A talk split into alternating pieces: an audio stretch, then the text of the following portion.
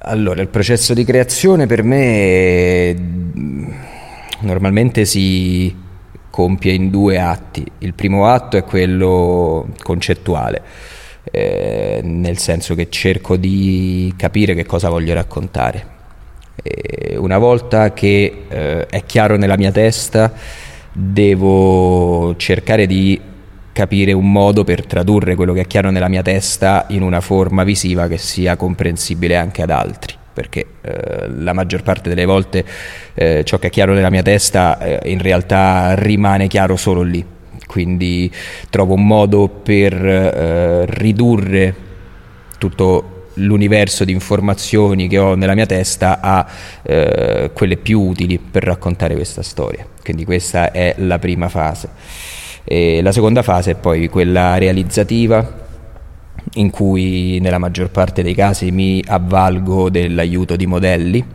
Io sono un pittore principalmente figurativo, eh, tratto ancora l'astrattismo con una certa deferenza, quindi mi ci avvicino con grande attenzione, per lo più sono un pittore figurativo,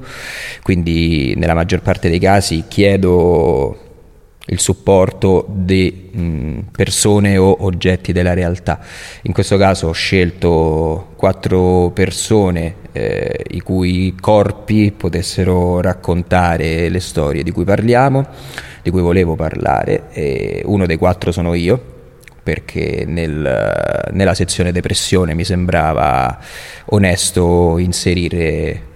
il mio corpo come modello e una volta che ho queste immagini di riferimento scelgo il supporto, in quel caso il plexiglass, io lavoro spesso sul plexiglass perché si inserisce bene in ambienti che hanno già un'identità forte. Eh, perché permette di dare eh, l'informazione pittorica solo dove è necessaria e risparmia di coprire ciò che non è necessario coprire. E una volta messe insieme tutte queste parti, che diciamo sono il, i compiti a casa, c'è il lavoro di realizzazione che mh, diventa, diventa artigianato. Per le opere del Santa Maria della Pietà è stato usato principalmente olio e quindi tutto ciò che gravita intorno all'universo della pittura olio, sia come solventi che come diluenti e poi stato, sono stati utilizzati degli acidi perché eh, volevo che il concetto di una certa sofferenza a livello mentale potesse essere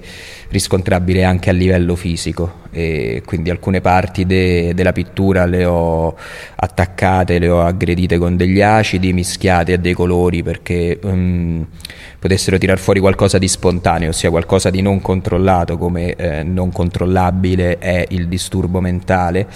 E, um, ed è stato un processo dal mio punto di vista molto interessante, ecco quello è il tipo di astrattismo che io dico che mm, tocco con eh, grande attenzione e quindi c'è stato l'utilizzo di una serie di acidi mischiati a colori in maniera quasi casuale fino a raggiungere un risultato che io ritenevo visivamente efficace.